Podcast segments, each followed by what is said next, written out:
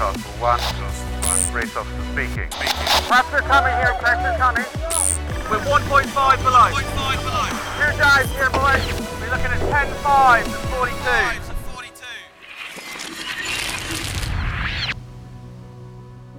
Hi everyone, thanks for joining us again. Hopefully you all have listened to Nick Maloney part one and are back for more. We're just getting to the scary stuff. I promise you it'll have you on the edge of your seat. It's good.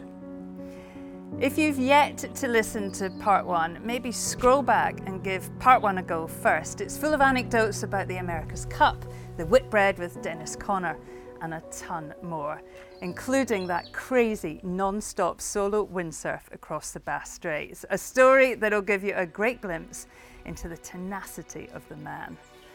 A little reminder from me before we kick off, this pod was recorded in the midst of COVID nineteen and social distancing. Nick lives around the corner from me, so we recorded our chat in our back garden. He came through the back gate, we sat outside a long way apart, and at all times adhered strictly to social distancing guidelines.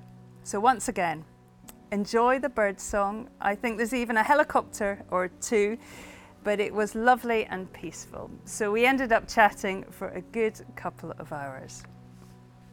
In this part, Nick has without question warmed up. He's open about the reality of winning the Jules Verne Trophy, pushing a massive multi-hull around the planet at top speed. And also how tough solo sailing was, how twice he found himself fighting for survival. But he speaks candidly about burning out, about what finally pushed him away from the sport he loved, and why he's now back. Ladies and gentlemen, strap yourself in. It's a blockbuster. I hope you enjoy part two of the time I spent in the garden with Nick Maloney. My arm slid down the narrowing of the V and snapped my forearm in half. We had sixty-four days of living by the minute. And as soon as the situation got critical, he appeared like a fairy. We've heard about that windsurf across the Bass Straits, Nick. You did it on your own, which looking back may have really planted a seed, because by nineteen ninety-nine, you were back sailing on your own, no longer part of a team, taking on the Mini Transat. What was the appeal of solo sailing? Um, the appeal, the solo appeal, it, it really came to me from um, from the B O C challenge, really, the original sort of Five Oceans or whatever it might be, as, as some may remember it. That stopped in Australia.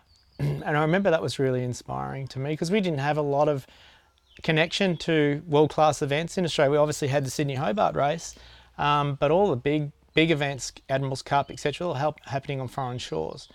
Um, so when a big event like that came to Australia, I was really wowed by it, and um, and I always wondered whether that whether I could do that.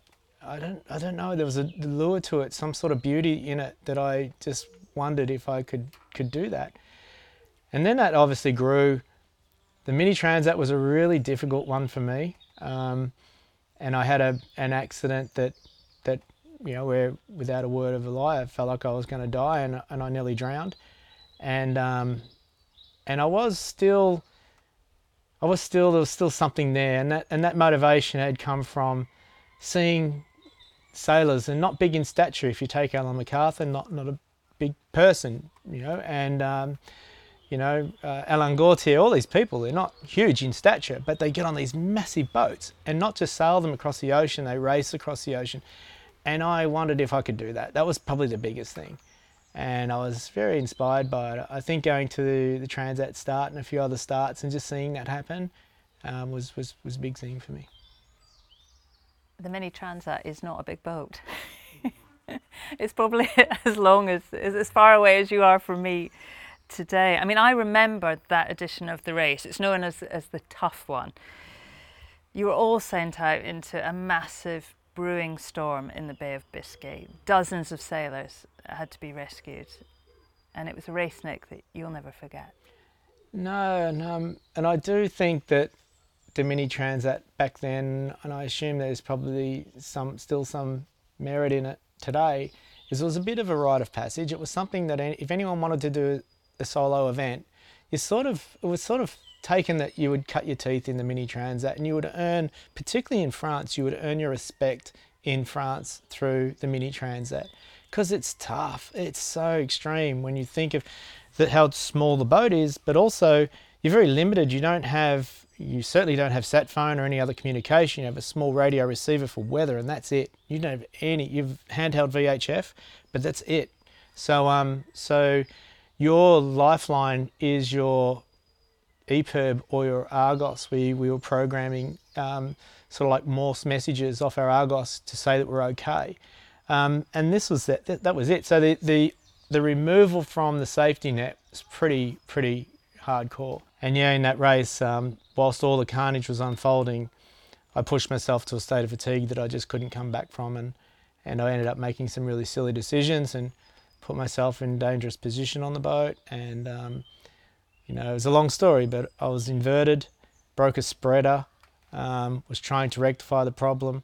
Put myself to leeward, trying to tighten up the uh, the cap shroud, and take out the slack that the that the spreader was was forcing through deflection, and a big wave hit the side of the boat, rolled it on its side. My legs washed out from underneath me, and I had my arm around the the uh, vertical shroud, and I, my my hand was grasping the diagonal, and as my legs came out from underneath me, my arm slid down the narrowing of the V, and snapped my forearm in half, and I went in the water. And, uh, and uh, you know, it's a bit tough to even remember it now and talk about it now. I didn't talk about it for a long time. And I hit the water and my harness tether just jerked immediately. And uh, because I'd broken my arm in this crazy way, I had pulled my arm into my stomach in like that sort of fetal position through the pain, and my harness just ripped off me completely as I hit the water. And it caught under my armpit of the broken arm. And I think if I hadn't have broken my arm, I honestly feel my natural reaction would have been both hands to reach for the tether, and my whole harness would have come off me, no question. So um, so I remember being in the water and thinking, my God, you're in the water. And that's uh, number one, do not do for any so solo sailor. It's the first thing you program into your mind. And I was uh, so shocked. And then I hesitated for just that small moment, and uh, another wave hit the side of the boat, and, and it sucked me underneath the boat. And uh, oh God, I remember it so clearly. I was so desperately trying to get to the surface, and I was so struggling for air. It was a really difficult time, and I ended up inhaling water. And um, and then I thought to myself, "You, you die." I didn't, I didn't know if you could get that water out again, et cetera. And um, and I gave up the struggle. And uh, the weight of, or the drag, I think, of my body under the boat, and and the way that my harness was bending from that signal, the tether was bending over that over the leeward side. It bore the boat dead downwind, slowed it down, and uh, I surfaced, and then the boat broached, and as it broached, it sort of leant right over and gave me the chance to scoop myself back on. And I was just vomiting out water and trying to get air in and all the rest, and it was just a pretty desperate time. I thought I was going to pass out, but uh, but I didn't, and, and yeah, you, you end up continuing on. But uh, I didn't continue on. I went to Gijón in Spain, and I was in hospital, broken arm, and, and um, the risk of secondary drowning in my lungs. So spent a bit of time in there, a trench foot as well, being a survival suit for so long. And uh, yeah, was in a pretty bad way, to be honest. But that was really, it was really, uh, it was, it was a period of enormous, deep self-pity. It was the first time, because I was running my own projects, all my own sponsors, managing everything, and people had believed in you. And, um, it was the first time I'd not been able to achieve what I'd set out to do, I think ever, and uh, I'd failed so so spectacularly in some sense, and I felt so down. And I remember getting out of hospital and going back to hotel, and uh, not wanting to check my emails or anything, and eventually I did, and and um, I got an email from our Paralympic team, and they basically it said. It said, this is just before the two thousand games in Sydney, and they said, you know, basically cheer up, Precious, you know, you got your arm in plaster, come and do the pre-Olympic regatta with us and we'll give you a disability rating because your arm's in plaster. And that was a real wake up to me. And I went back to Australia, and I and I spent time in Rushcutters Bay with the team, and more, I guess more precisely, spend a day helping men and women out of their wheelchairs and into their boats, and just feeling so humbled by it and thinking I'm the luckiest guy in the world. And that was the decision to maybe have another go at the solo stuff. I've heard you talk about mortality quite a lot, Nick, which is unusual for a pro sailor. How shaken were you by what happened, you know, that, that night in the Bay of Biscay? I was really, um, I think it happened really quickly, so it was definitely difficult to to be overly concerned. You're, you're in fight from its instantaneous reaction. Um, it, the aftermath obviously was wearing re really heavily on me, and you know, I've said in my documentary I was really worried that I was going to be fearful of the ocean where I hadn't been previously, and um, that I felt I had a really strong affiliation with the ocean that may be now fractured. And for me that was really daunting, because with surfing, windsurfing, whatever whatever I do, even today, it's all centered around the water, and um, and to lose that would be something that would redefine me and certainly reshape me both emotionally and and uh, in my general day-to-day focus. So um, yeah, I was I was I was quite concerned by that. Um, It was when it was later, I think, when I went back into solo sailing that I really felt the brunt. I really felt the aftermath of, of the emotional scars, I think, of that particular experience. As you say, you weren't put off. You moved on to PlayStation with Steve Fossett, another massive name in the sport. I mean, you were a man in, in demand, Nick, trying to break the Jules Verne, the lap of the planet, the speed record around the world. And with a few aborted attempts, you know, what was it like sailing with Steve Fossett? Uh, like Steve, you know, is is a crazy adventurer, and that was a really amazing campaign for us, because even though we had the support of PlayStation, I haven't spent a lot of time in the Corinthian format where the project's directed by an owner, and that was very much the case for us. Um, so Steve was was the, financing the whole project, and if we could justify a spend, it would be spent. And this was a package that was, at the time, it was the first ocean-going multi-hull in excess of one hundred feet long to break oceanic speed records. And we didn't know what we were doing. You know, as sailors, we were like, well, we'll work this out as we go. And it was pretty crazy. And, uh, you know, I, I remember, I remember some really scary scenarios on that boat. I remember steering along and doing massive nosedives in the middle of the night in North Atlantic, and you know, you're on a one hundred ten foot platform, and half of it, the bow half, is underwater to the front beam or the mid beam, and the rudders are like thirty feet in the sky, and everyone's falling about the place, people are gripping onto the trampoline, and all these sorts of scenarios. And um, it was a sketchy time, but I really still feel it was one of the funnest times for sure. Trying to work out how to push that boat, and uh, knowing the risk. It was really strange, because we, we didn't even have a life raft in the beginning of campaigning that thing. And uh, I remember it really clearly. We didn't have a life raft. We were all under the impression that uh, if the boat broke up, bits of it would float, because it didn't have a keel to drag it to the bottom. So you'd just go for the biggest bit, right? and, and that would be your safety net.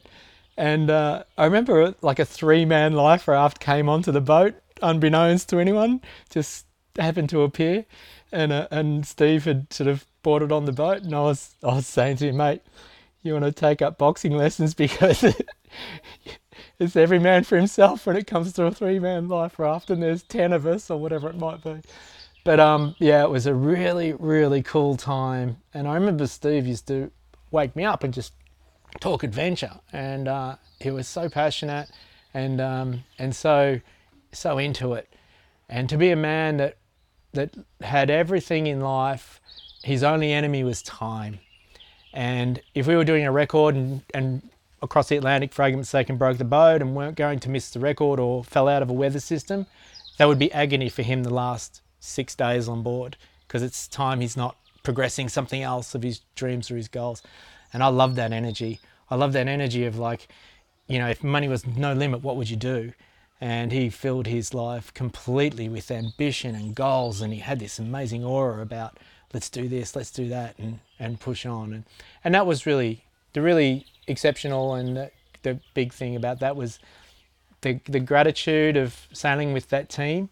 You know, the Brian Thompsons and Damien Foxes who we've mentioned before, but so many other great people in that team. And that gave me big multi-hull experience. And I had uh, I had a really burning desire to do the Jules Verne record. I was so inspired by, m more so about the N Z A project, because there was a video made about it, documentary, and I'd wa I've, I've watched that probably a thousand times. And, um, and I just wanted to experience what those guys experienced. But you need some form of, of access to that world, particularly given that it's French primarily. Um, and, and Steve and the team and that boat platform and what we did with it suddenly gave me some access to that world. And then it came, the big one. You sailed on Orange with French legend Bruno Peyron. I mean, that was a different story, wasn't it? I mean, the only non-Frenchman on the boat from a crew of thirteen. Quite a punchy selection to take you. Why did Bruno want you? It was um, it was interesting. I got a phone call um, from Bruno. I, I'd started sailing in the uh, the Amoka class, and I was getting some really good results. In that uh, we had um, Kingfisher, and we were winning all the Grand Prix. Alan was taking a bit of a bit of a spell, so I got to take the boat over. But when Bruno called me originally, he said he was putting together a really young French team, and he was open to the idea of me coming and doing some coaching. And I remember hanging up the phone and going, coaching, man, no way, I'm going all the way with you guys. And I was so, so desperate to be in that team. And it was difficult because I didn't speak the language, and it was, um, I certainly wasn't of the background of those that were on board, all Figaro champions and, you know, very much um, from that um, upper echelon of French talent, even at young age, Sebastian Josse, et cetera. It was just crazy. Jan Elias, all these guys were just like, wow. And uh, to their credit, they they accepted me and, and allowed me to come in to that world and, and allowed me to, to stand alongside them. And also keeping in mind that French are pretty superstitious, and I made number thirteen in that crew. So it wasn't an easy thing to sort of make happen. And um, yeah, I just, I've, I'll be forever grateful. And I talk a lot about the brotherhood of the teams that I've sailed around the world with, and even the America's Cup, et cetera, and how those people are friends for life, and you have great admiration for them forever. And um, they're certainly a brotherhood that I, that I miss still. The memories are so strong. And uh, it was when I was, I was with Steve, you get addicted to speed records. And I honestly, I could say I was addicted to speed records. And um, for me, I always identified that to be the one, the best oceanic sailing speed record available. And I remember seeing the trophy for the first time and honestly saying to myself, I'm putting my name on that trophy. And I did. What was it like on board, not being able to speak the language? I mean, was that isolating? I think it was isolating to a point. The biggest difficulty was that everybody learnt a lot quicker than you, uh, because you're developing all the time in terms of the learning processes on the boat, you know, techniques in how to, you know, manoeuvre the boat better, or, you know, sail trim or make the boat go faster in general. Um, so not being in that, you know, you have that cluster of discussion and everyone's going, oh, what about this and what about that? Just not actually being in that loop was hard for me as someone who really thrives on learning. Um, but again, I will say they were so nurturing and so, um, yeah, just, just nurturing. They looked after me. They fed me as much information as they could. Um, but yeah, I think that was the difficult part. You really want to give your all to it, and to be a little bit behind the eight ball in the learning aspect. But, you know, I was prim primarily there as a driver, and um, and I, you know, I felt like I drove the boat to the best of my ability, and we had some, you know, I got top speed for the triple, whatever, yeah, that, that's nothing. I think Jill Curie might have beaten me on that in the end, but uh, I remember getting it, falling into this pit in the night time. And honestly, if I had, have, if it was daylight, I wouldn't have gone down this particular wave. But because it's pitch black, and this is, this is again, Pacific, Southern Ocean, and ice field, all the rest. And we're doing probably, on those boats, you're doing thirty-five knots all the time. And then this big trough was big. I could feel the boat just dropping away from underneath me. And you've sort of got the option to just head up a little bit and stay off. And I bore away and just, we just fell into this trough. And, and in the darkness, the boat went completely underwater. And then I think Jules Curie screams out their hatch, forty-one point whatever. And, uh, and I was like, head down. You know, I could say I was driving the boat, but actually I was just hanging on for the ride. We weren't really doing anything. But, um, but yeah, that was, uh, that was super, super cool. And, and uh, the memories, the camaraderie, the achievement, the achievement was so, so intense. We didn't know, we were, we had, if, if in my book I, I talk about it, but the base of the mast is like on a, it's rotating mast, so it's on like the tow ball of your car. And that was starting, the neck of it was starting to break.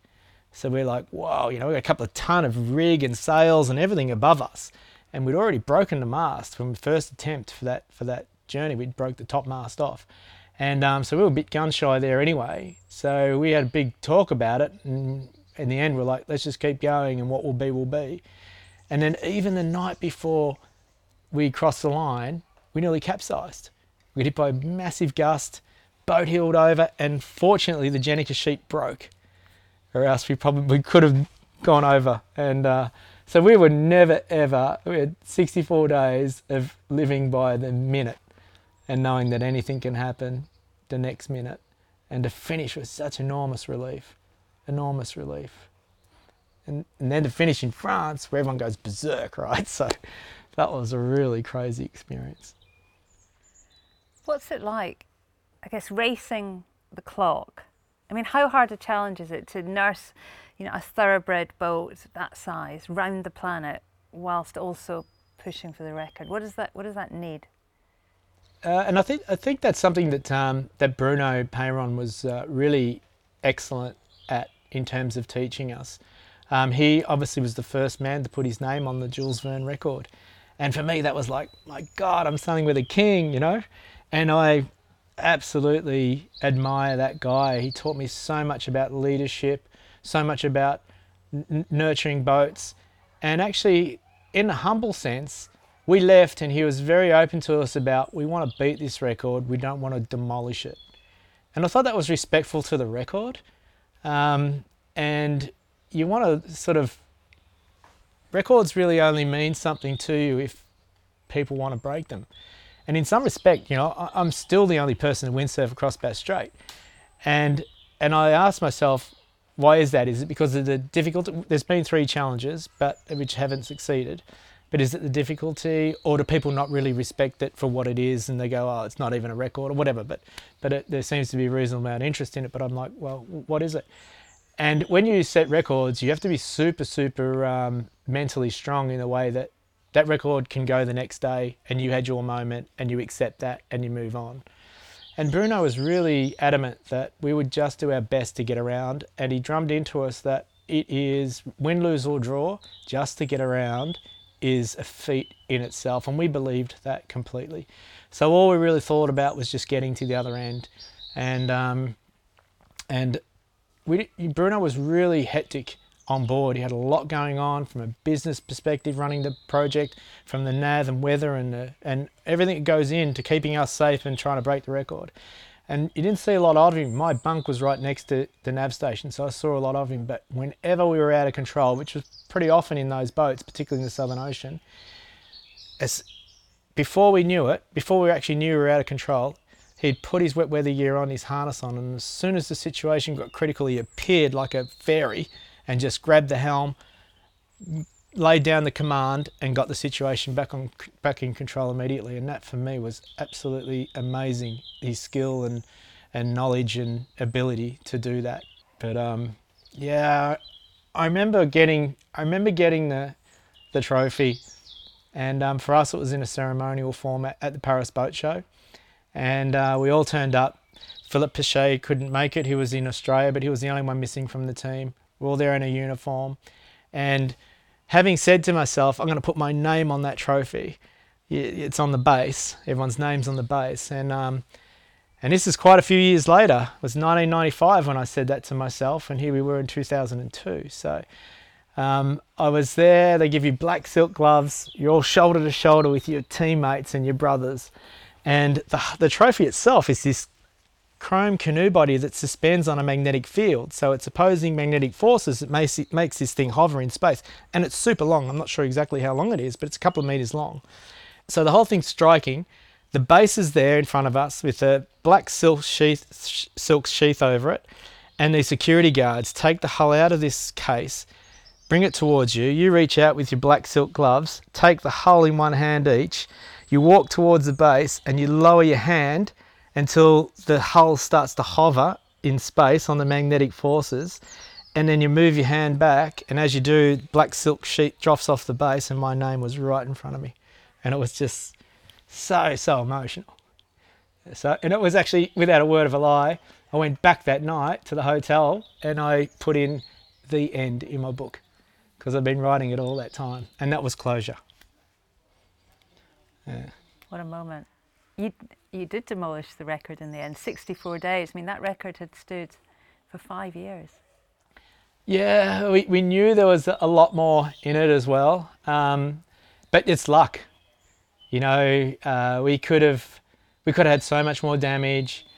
You know, we could have had so many more better weather systems, um, but we, yeah, we were we, we felt so fortunate, so fortunate to finish, and so grateful to have played a part of history. And I think that's one of um, that's one of the things that, you know, here I am now at fifty, and and boats are foiling and everything's pretty wild, and and I can really feel comfortable in sitting back and going, you know, I had my window. And uh, and in some cases I look at a few boats and I'm like, you can have that, you know. I'm well and truly beyond that in terms of uh, what I'm prepared to risk or commit or whatever. And I feel like at points we pioneered. I really do feel we pioneered in some areas of particularly a big multi-hull staff, et cetera.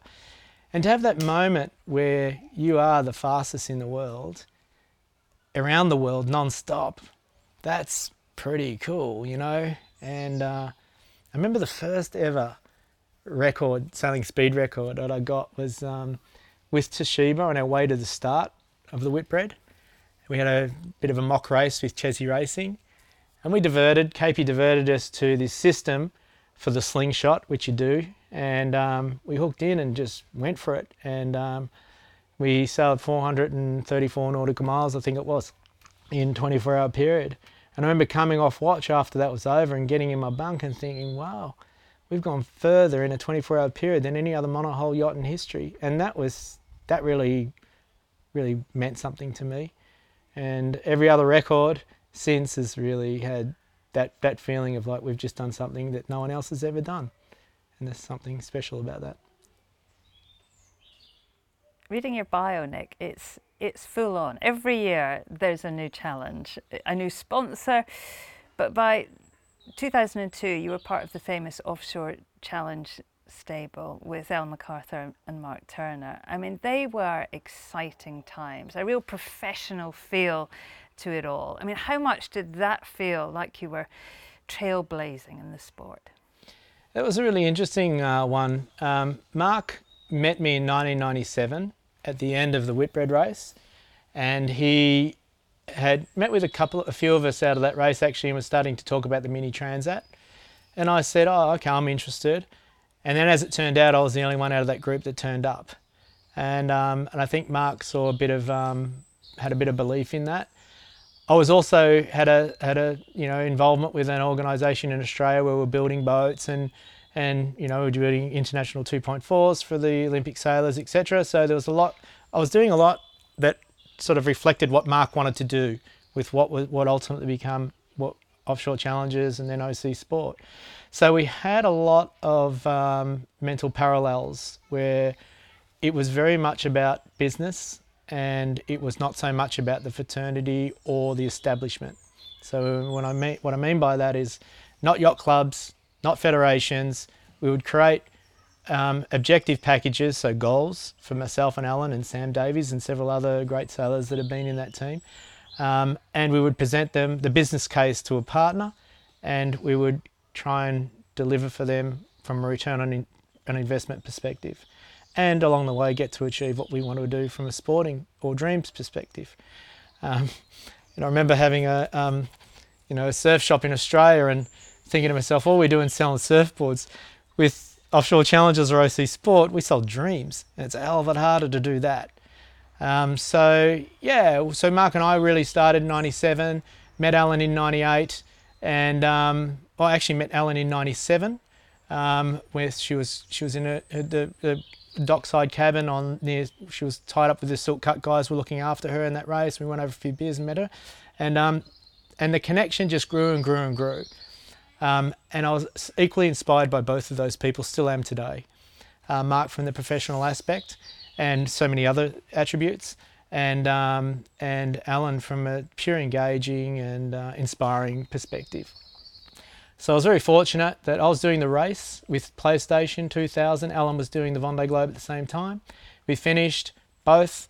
I'd broken my leg during the race, but I went to rehab, came back, and um, took over Kingfisher.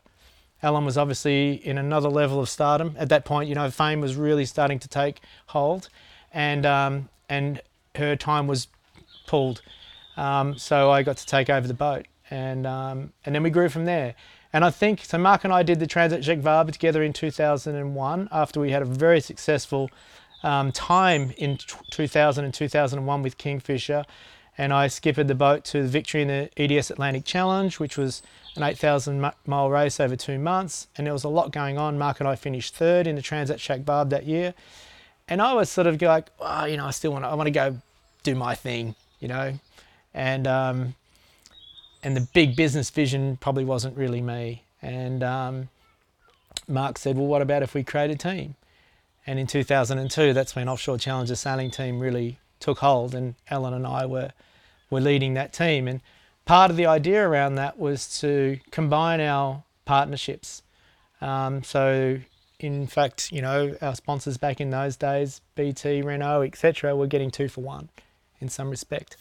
And um, we could help each other, back each other up, corporate sailing, speaking presentations, all these sorts of things. And it worked very, very well, and we were able to grow the business.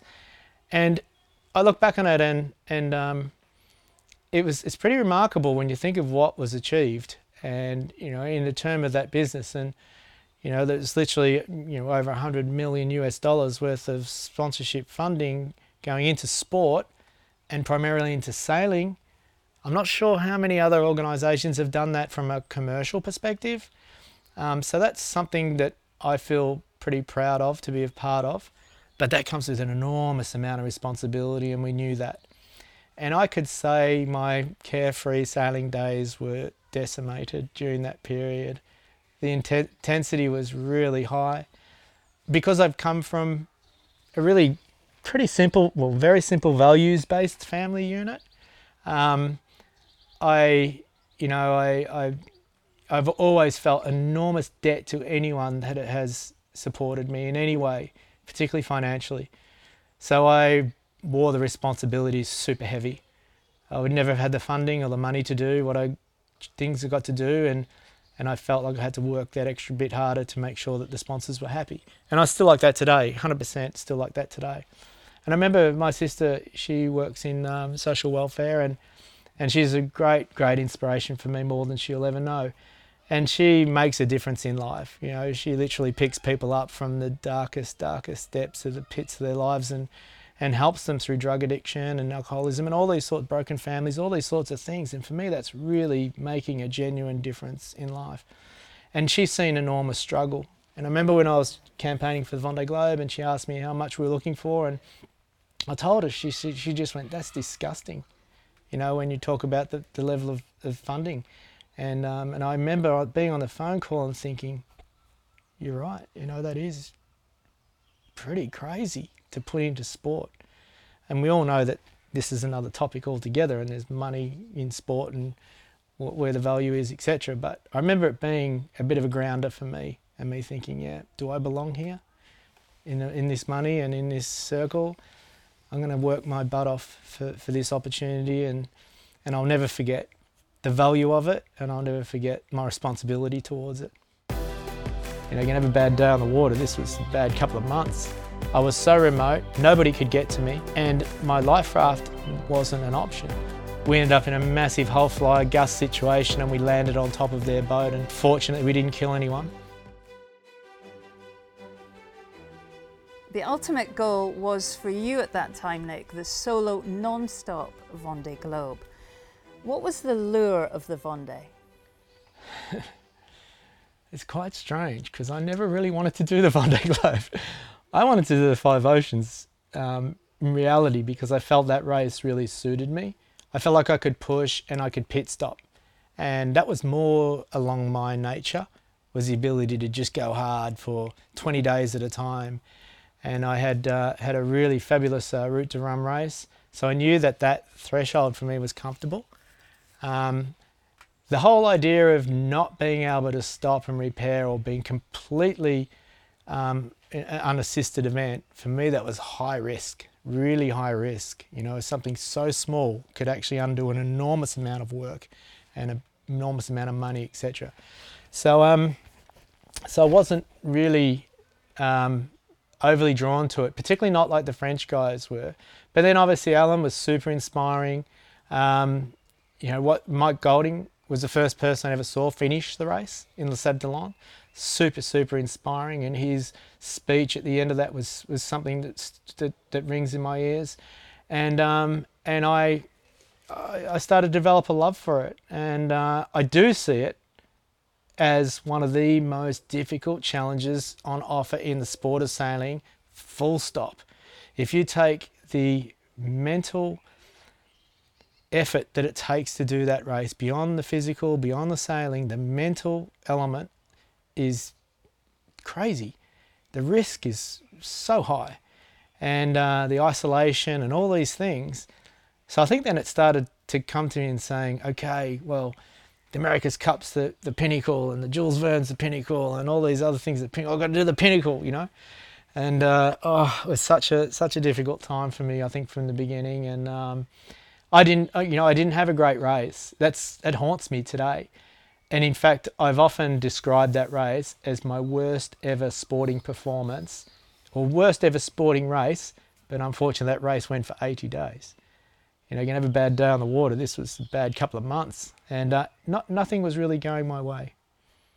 I'll ask you about the race in a second, but fans of the podcast will know well that the Vendée start day is right up there for me as one of the sport's most dramatic occasions. And I say sport in the very broadest sense. I'm including all sporting occasions in that. I mean, hundreds of thousands of people in winter. The weather is always somehow dramatic. And you leave the port out through the famous canal to head off around the world. When you take yourself back there to that day, Nick, what was that moment like? I can't take myself all the way back there because I'd be in tears, and that's genuine. It was so heavily emotional. Um, and I think it's the, it's the unknown, that's something. Um, I, yeah, I, uh, I have an amazing, genuine appreciation for the support that the French give us. When you compete at that level in France, you're a superstar. It's crazy. And I was living in the country at the time. I remember as route to rum, for argument's sake, I was living in Saint Malo, and the race starts in Saint Malo, and I thought to myself, if I don't win this race, I'm not allowed back. Um, it, it was uh, it was full on, and I remember getting up that morning, and um, the night before, we had a press, con- you know, a presentation to the public the night before, which was really intense because you've got so many things that you want to do, and one primary thing is rest, uh, eat, say a, a, a really, you know, strong goodbye to your team and gratitude to your team and your sponsors, and you want to get some rest. And everything's disrupted because you're pulled everywhere, and it's crazy, and there's thousands of people. You can't even get from the hotel to the boat, and it's chaos. And um, people were camping on the canal the night before, and our hotel was near the canal, and it was just like trumpets going on all night and all this chaos. So I remember waking up on the start day and um, and opening the door, and the hall outside the door was uh, full of flowers and soft toys and bottles of wine and all sorts of gifts that people had left at the hotel, knowing that I was staying there in the month prior. And then getting in the lift and going downstairs, and the lift doors opening and the, at reception, and the whole staff had turned up in the morning at like five in the morning or whatever it was to give me their farewell. And that was really, really full on. And I'm on the phone going to uh, Johnny Hildebrand and the team, come and get me, come and get me. And I knew it was just chaos outside. There's like literally thousands of people outside the whole hotel. And, uh, you know, feeling like David Beckham, you know. But but I, I was so focused, I just got to get on the boat. And um, the boys are like, we can't get to you, you can't get to you, there's too many people. So they had to get police escort to come to get the van to the hotel, and I'm in the van, and people are banging on the van, and it was just mad. And I remember getting, then you get to the dock, and you're going through these crowds of people, and it's just yelling and screaming and, and all this uh, all this sort of uh, emotion. And um, get to the dock and it's just silence. You drive into the compound, open the door, you can hear this rumble in the in the perimeter, which is the activity of the spectators, and it's dark. And um, and then you walk down the dock and it's just silence. And everyone's really, this is it. We're gonna we're gonna try and sail around the world on our own. And that is like, wow, that was pretty heavy. And as much as you sort of think you prepare for it, are you ever? I wasn't. I know that for sure. I wasn't prepared for it, and it was really, that was a really, really heavy day. But so such a fond memory of the support. But it's it's it's a it's a really definite heart-sinking moment when you think, okay, now we've got to go and do it. This is it. All the training, all the practice, and everything, all the all the work. It starts today. You had a, a tough fun day, Nick. You know, the mother of all storms. You know, how bad was was it? Yeah, the storm in the Indian for me was um, it was uh, it was one of those circumstances, and I, I think a lot about it, and I wonder, you know, I asked myself, was I not strong enough, and what would I have done differently, and all the rest of it, and I keep ending up at the same place. It was really out of scale, you know, and. It's, when we mentioned Antarctica, it's only a couple of weeks ago I was back in the Southern Ocean, and um, and I and I do feel like I've seen a lot of storms, and that really went to another level. It's something that I'd never seen before and never seen again. So I asked myself time and time again, was it overamplified because I was on my own? Yes, it possibly was, but the reality is it was what it was, and uh, and I was out of control, and and I was, um, you know, I was at a at a, uh, a depth of fear that I had never never experienced before, and, and I was I was buckled by that fear, definitely. And I and I honestly I honestly thought I was gonna die. There's no question. I was completely convinced that I was going to die. And and I look now and I think about how can you fight off that emotion, and I allowed myself to get too deep in fear, and to a point where I kept thinking to myself, how do I how am I gonna die? Am I going to drown? Am I going to get hypothermia? They were the only two things that I could think of, but I was adamant that I was going to die.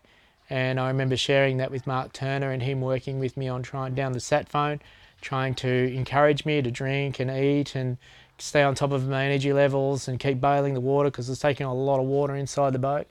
And um, and uh, I just worked and worked and worked on trying to fight for so long that I just ran out of energy. And um, started to just think, I'm going to die. I'm not going to, I'm not going to be able to fend off this water ingress, and I'm not going to be able to um, find a pattern in which the boat can be safe. I tried going fast and was just doing huge nosedives at the bottom of these faces, and and and then the boat would broach and lay on its side, and then the white water would hit the boat and roll the boat upside down. So, so much was happening. And then when I was slowing down, so I tried fast, and then when I tried slow, just the force of the white water hitting the boat was, was you know, was like a truck slamming into the side of the boat. So I'm there convinced that the boat is going to structurally fail and that I'm going to end up in the water. And, and, um, and you know, we talk about survival tools. I had my satellite phone, and that was all I had, really. I had survival suit and that. Flares meant nothing to me. My E P I R B meant nothing to me because I was so remote and nobody could get to me. And my life raft in those conditions wasn't an option. So I remembered thinking that this was it, to the point where I made that phone call to home and said to my dad that I'm going to die here. And that was pretty full on, for sure. And uh, and I think back at it and think, wow, why did I do that? Why did I do that? But I will stand by it today. Absolutely stand by it today. That was the right thing for me to do. And I think of how I managed myself. Emotionally, I didn't manage myself very well, um, but I gave I gave it everything I could in the circumstances. How hard was it dealing with all of that on your own? I mean, how how vulnerable did that make you? It was uh, incredibly di difficult to deal with on my own, and I think primarily because I like to feel like um, in the team environment, um, when it goes bad, then I'm one of those guys that will lift, you know, and I couldn't lift myself. I just couldn't uh, find it within myself to um, to believe, I think. And um, even though I was I was fighting, and I didn't want to die, um, that um, yeah, I, I just couldn't. I couldn't. You know, if I was in a scenario with a team, I would start saying, "Hey, think of this. Let's do this. You know, look at all the positives, and um, and work together and share ideas together as to how we're going to get through this." And um, and I'd run out of ideas on my own, and I think that's why I'll always um, feel so appreciative of being at sea with the team now, because of that um, that ability to help each other emotionally, and you know, ideas and learning and all the rest. But uh, yeah, it's tough. I think that's the hardest thing in the solo stuff for me, was that that particular storm, and the loneliness. You know, as you probably listeners have probably worked out by now, I love chatting. So, and uh, and and and that. You know, eighty days at sea on my own was a really difficult thing to do, and, and leaving the, for the start of that race, the forecast was maybe for me one hundred days at sea on my own, and um, and uh, that was really daunting. And there was another element to that race that I struggled with, and that was that um, in order to finish that race would be place me as the first person to sail the Whitbread or the Volvo Ocean Race or the Ocean Race in in its entirety. The Jules held the Jules Verne record, and to finish the Vendée Globe. And that was ten years of work. And um, I left thinking, just finish. You know, I'm in, a, I'm in an, an older generation boat, um, but we had everything that we needed. Um, but I felt like I wasn't racing. I felt like I was just, just trying to finish. And for somebody who's really about breaking records or racing, that was hard, really hard to do. And um, And I struggled with that. I struggled with the feeling that I wasn't competitive. And in the Southern Ocean, I sort of started to come up with some small goals, and I was like, okay, I want to be the fastest solo sailor from, from Cape of Good Hope to Cape Horn, and fastest solo sailor along the bottom in that race. And um, went into my first little storm and broke some bits and said, no, no, back off, don't be silly, back off. And then the second storm came, which was the, the big one. And then after that, I was pretty destroyed emotionally, and I was just like, just let's just get to the other end. And the racing element was gone, and that was difficult. How did your Vendée end, Nick? It's strange, but my Vendée Globe ended beautifully for me. And if people that don't know the full story would hear me say that, they go, well, what do you mean? Your keel fell off. eighty days at sea with fifteen days to go. And, um, and that... I was in seventh place, I think it was at the time, and um, was so focused on the finish. I don't, didn't believe that I could finish the race until I'd rounded Cape Horn, and that was day seventy, I think. And I was looking at my twentieth transatlantic crossing to get to Les Sables-d'Olonne from Cape Horn, and I'm like, I can finish this. And I started to believe for the first time ever. And you get out of Cape Horn, it's such a relief. Every mile it gets warmer, you get safer, there's fishing boats and all these things that can save you in, in, in, the, in, in the case of a problem. And I was really starting to fall into the rhythm and enjoyment of the race.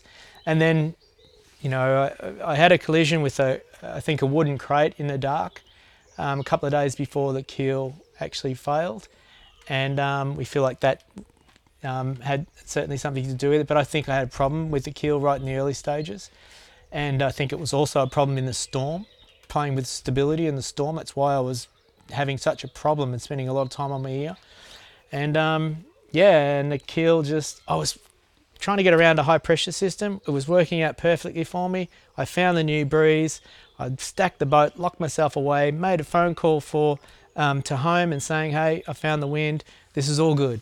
And then literally five minutes later, bang, the keel breaks and I fall over on our side. And I'm in the dark, I'm super tired, didn't know what was happening.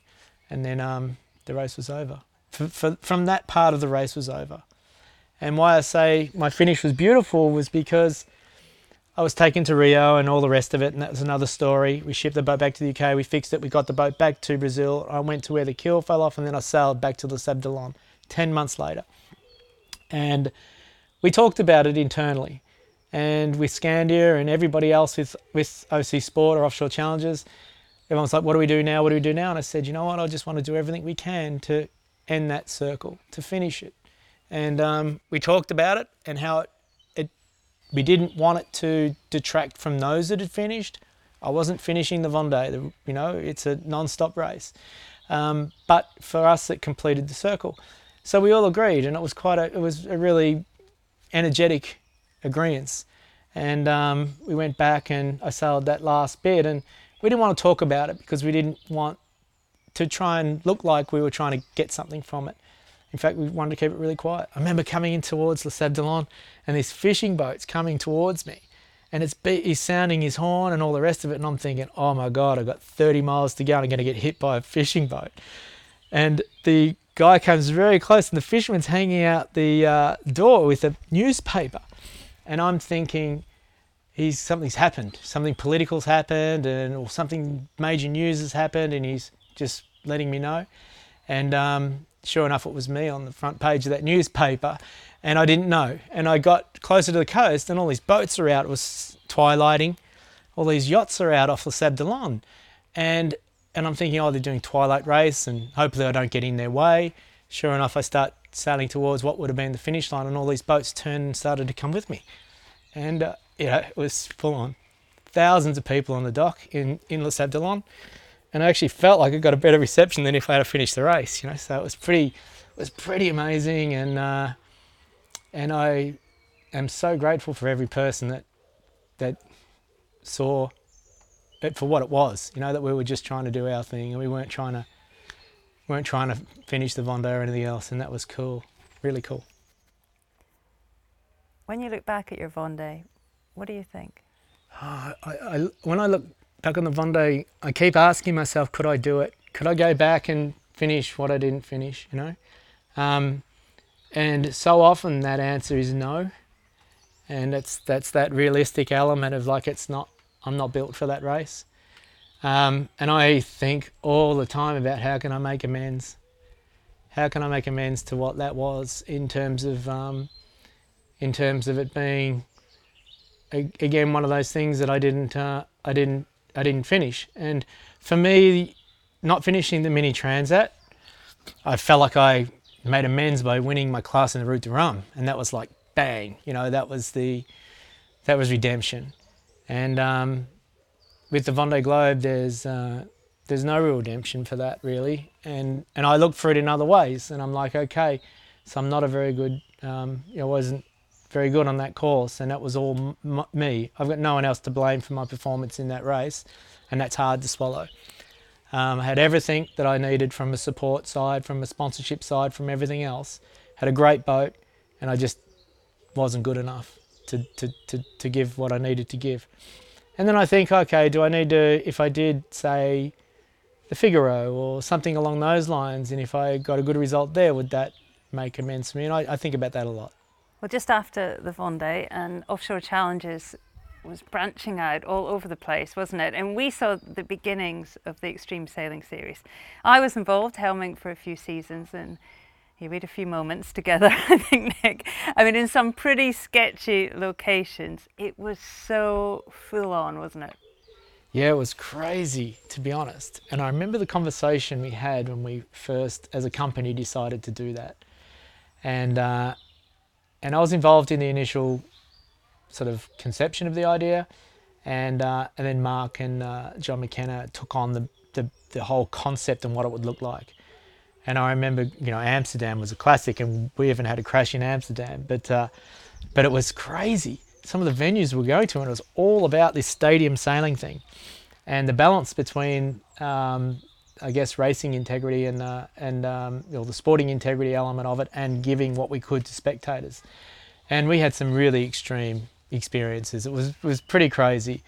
Um, it was pretty amazing to see that that event go on for so long, and. Um, And it, it, it, I think it, it's a uh, it's a testament to it to see um, other events now resembling it, not copying it or whatever else, but resembling it and seeing the value in it. Sail G P obviously is one that that um, does resemble it. It's obviously a very different beast, but um, the, the theory behind it is very similar. Um, so it was it was pioneering, I do think. Um, it was well, one, it wasn't so much pioneering, but it was actually making it happen. We had the various other classes try it before, and um, and it was a flash in the pan type scenario, or it lasted a couple of years, then it was gone. But I think it was thirteen years that the Extreme Sailing Series went on for, and uh, that's pretty pretty lengthy, year after year, particularly from its first period as a, a European event, which is relatively sustainable, to an international event that was pretty difficult to sustain um, financially. But wow, what a project. And, you know, I've got good, good and bad memories with that one for sure. It felt so on the edge. I guess even sailing the boats, all of us were right at the beginning of, of the learning curve. And for me, I mean, I'd come from a, a yingling that did three knots, and here I was, you know, steering this massive catamaran. I remember on one occasion out here in Cowes, wind against tide, there was nowhere to go, and my tactician Chris Main yelled at me, "Just effing send it." And so I did, and I wiped out both your rudders and left you spinning round and round in circles. I mean, but those kind of moments happened in every race. What's your memories of those early days in those boats? The early days was uh, was was crazy, you know, when you look look at where it ended up, and actually where Sail G P is now, for argument's sake, and the safety parameters that are built into that. Um, we were without helmets, we were out with any no body armour or anything of the like, spare air or any of these things. We were given a knife, and that was it. Um, so yeah, it was pretty crazy, and particularly when we were taking the um, sort of the the V I P slot on board the boat and bringing a guest into the heat of the moment.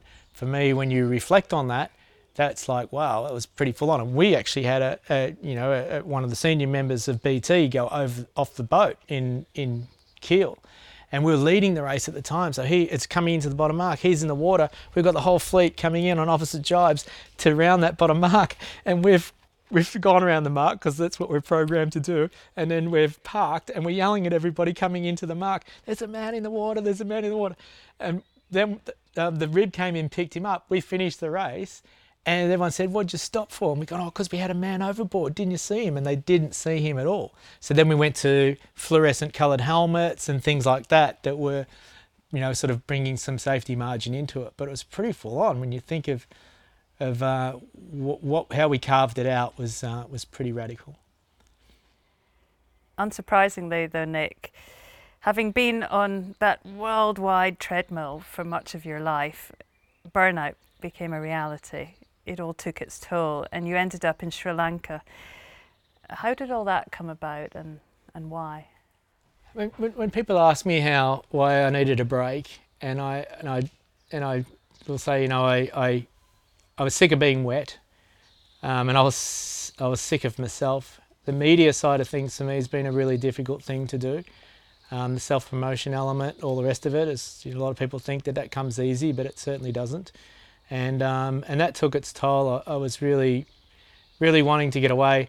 Starting a young family, and I was I was home for for five days a month for nine months of the year, and then I would get three months off to go to Australia and spend that time with the family. So um, that was really hard, and um, and I yeah I, I needed a break. And then I was sort of I went into surf spots to take a break. I had a surf shop in Australia, and then I got into stand-up paddle boarding to fulfill that competitive urge.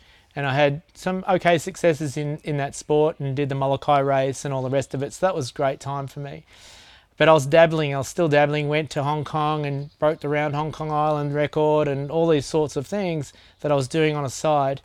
But it all sort of ended up with a massive crash with uh, Frank Camas in Singapore. And that really uh, that really hit me hard. Um, the there was a lot that went into that, and rightly or we were we were it was a windward leeward scenario. We were leeward boat, so from a ruling sense, it was, you know, who who was in the right, who was in the wrong. It was completely irrelevant to what happened. We ended up in a massive hull fly gust situation, and we landed on top of their boat, and and um, fortunately we didn't kill anyone. And we tore their mast out, and literally platform on top of platform. And um, and I remember I'd been working in business and a few other things, not sailing as much as I should have and not feeling as sharp as I should have been, and thinking to myself, how much of that led to this collision? How much of me having the distance and dropping in and out of the sport at that level led to this collision? And, um, and I still ask myself the question today, but fortunately, no one was killed, and I and I don't say that lightly. It was a horrific situation, and um, and I feel like we got off all got off extremely lucky. But at the end of that event, I went, that's it.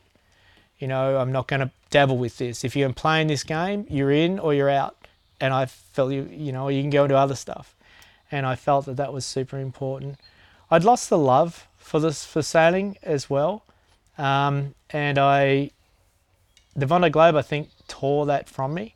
I had days at sea where I, where the silence was screaming, and I hated the sound of the motion of the boat, and I hated the feel of the motion of the boat.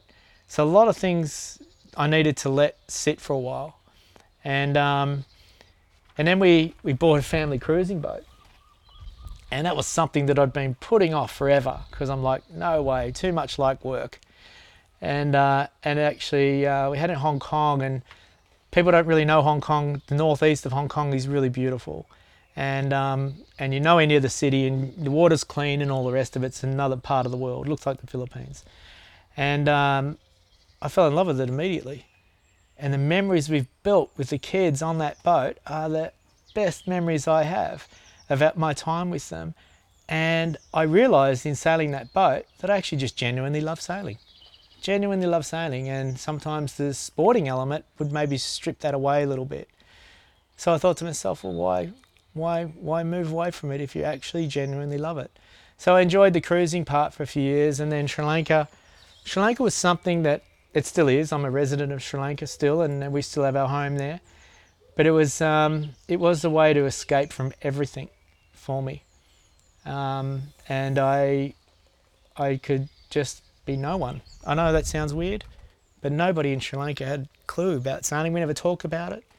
You know, some of my best mates, you know, like like Glenn Ashby, you know, he's a he's one of the best known sailors in the world, but he and I go windsurfing or camping. We won't talk about sailing at all.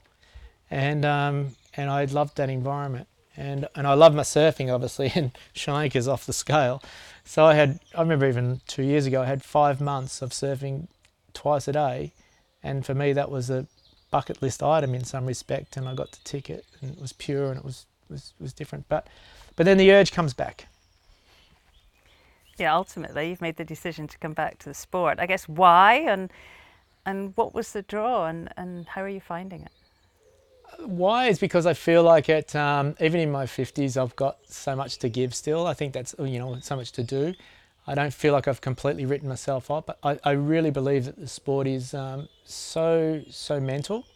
So if you have the motivation and then the drive, you're a threat.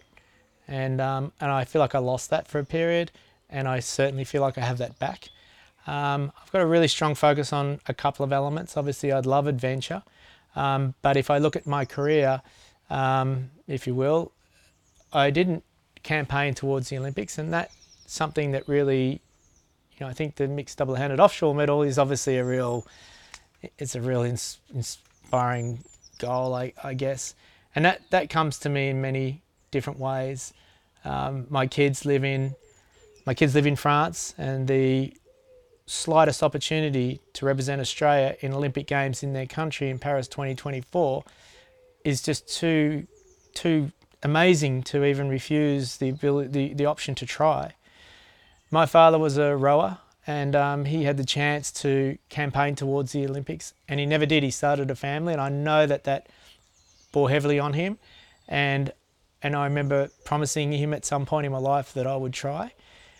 And um, in some ways, it's if I could get to the Olympic Games in that discipline, and if I could, through whatever gifts and magic, get a medal, gold, hopefully, then that would certainly put amends to the Vendée Globe.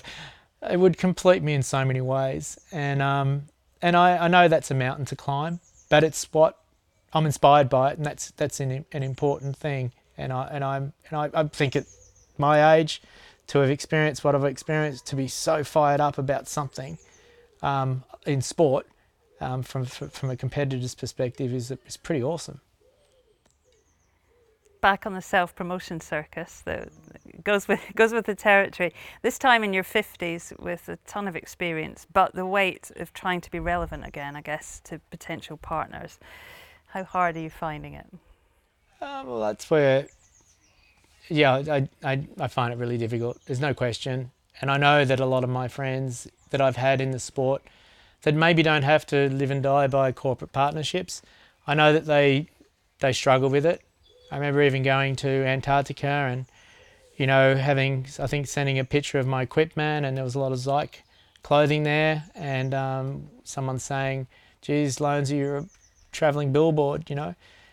But that's reality, and um, and I'm super grateful. You know, in fact, I actually have a real position on it, and I've worked from a hosting perspective with, um, with you know, pres presenting on behalf of events and interviewing owners of boats, et cetera.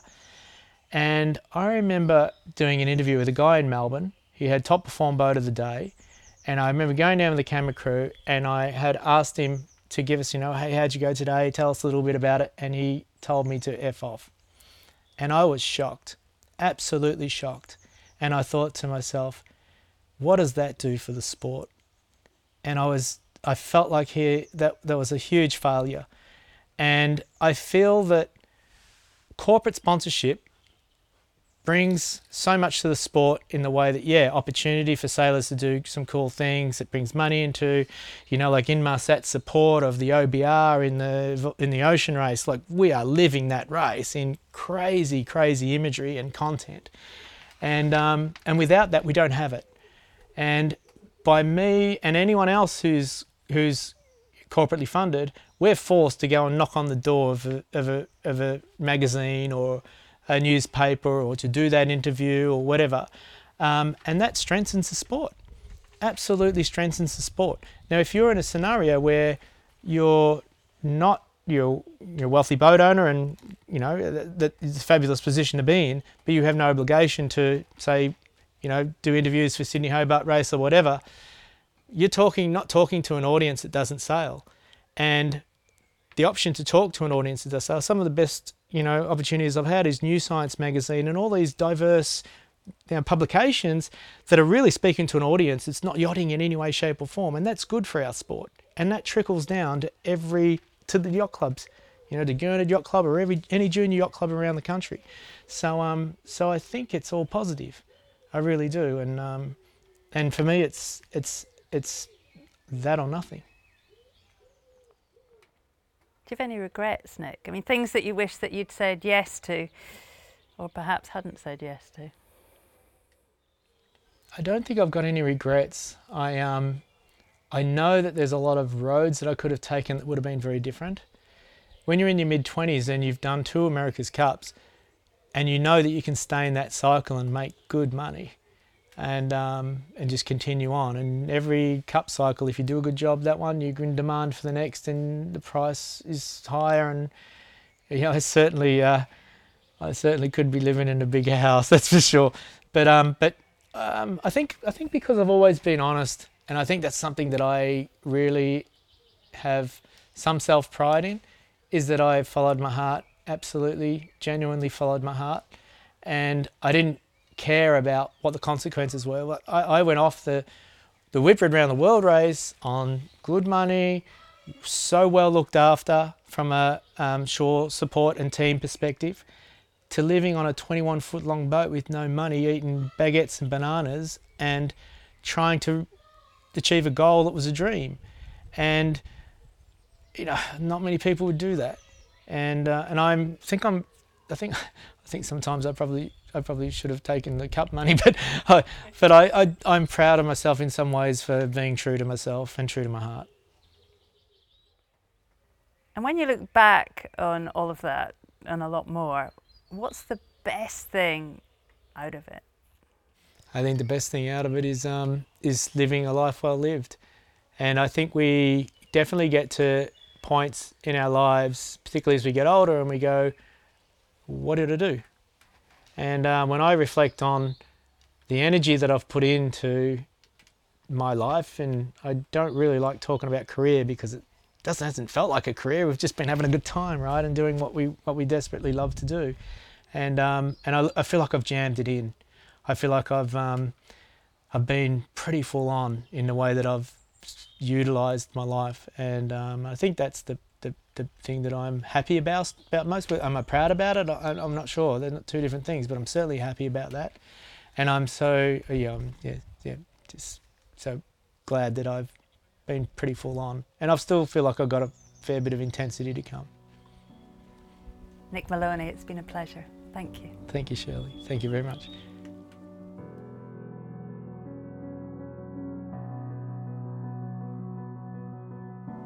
He's such a good communicator, one of the sport's great storytellers.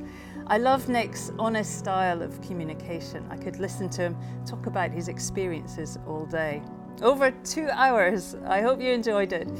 It was a roller coaster for sure.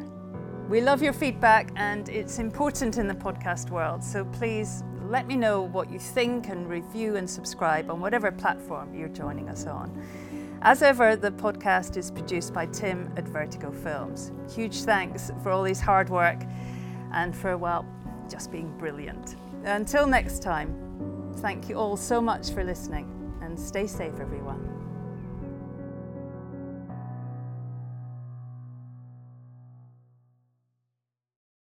This is Castle One, race officer speaking. Pressure coming here, pressure coming.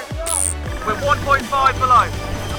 Two dives here, boys. We're looking at ten fives and forty-two. This is Castle One standing by. Out.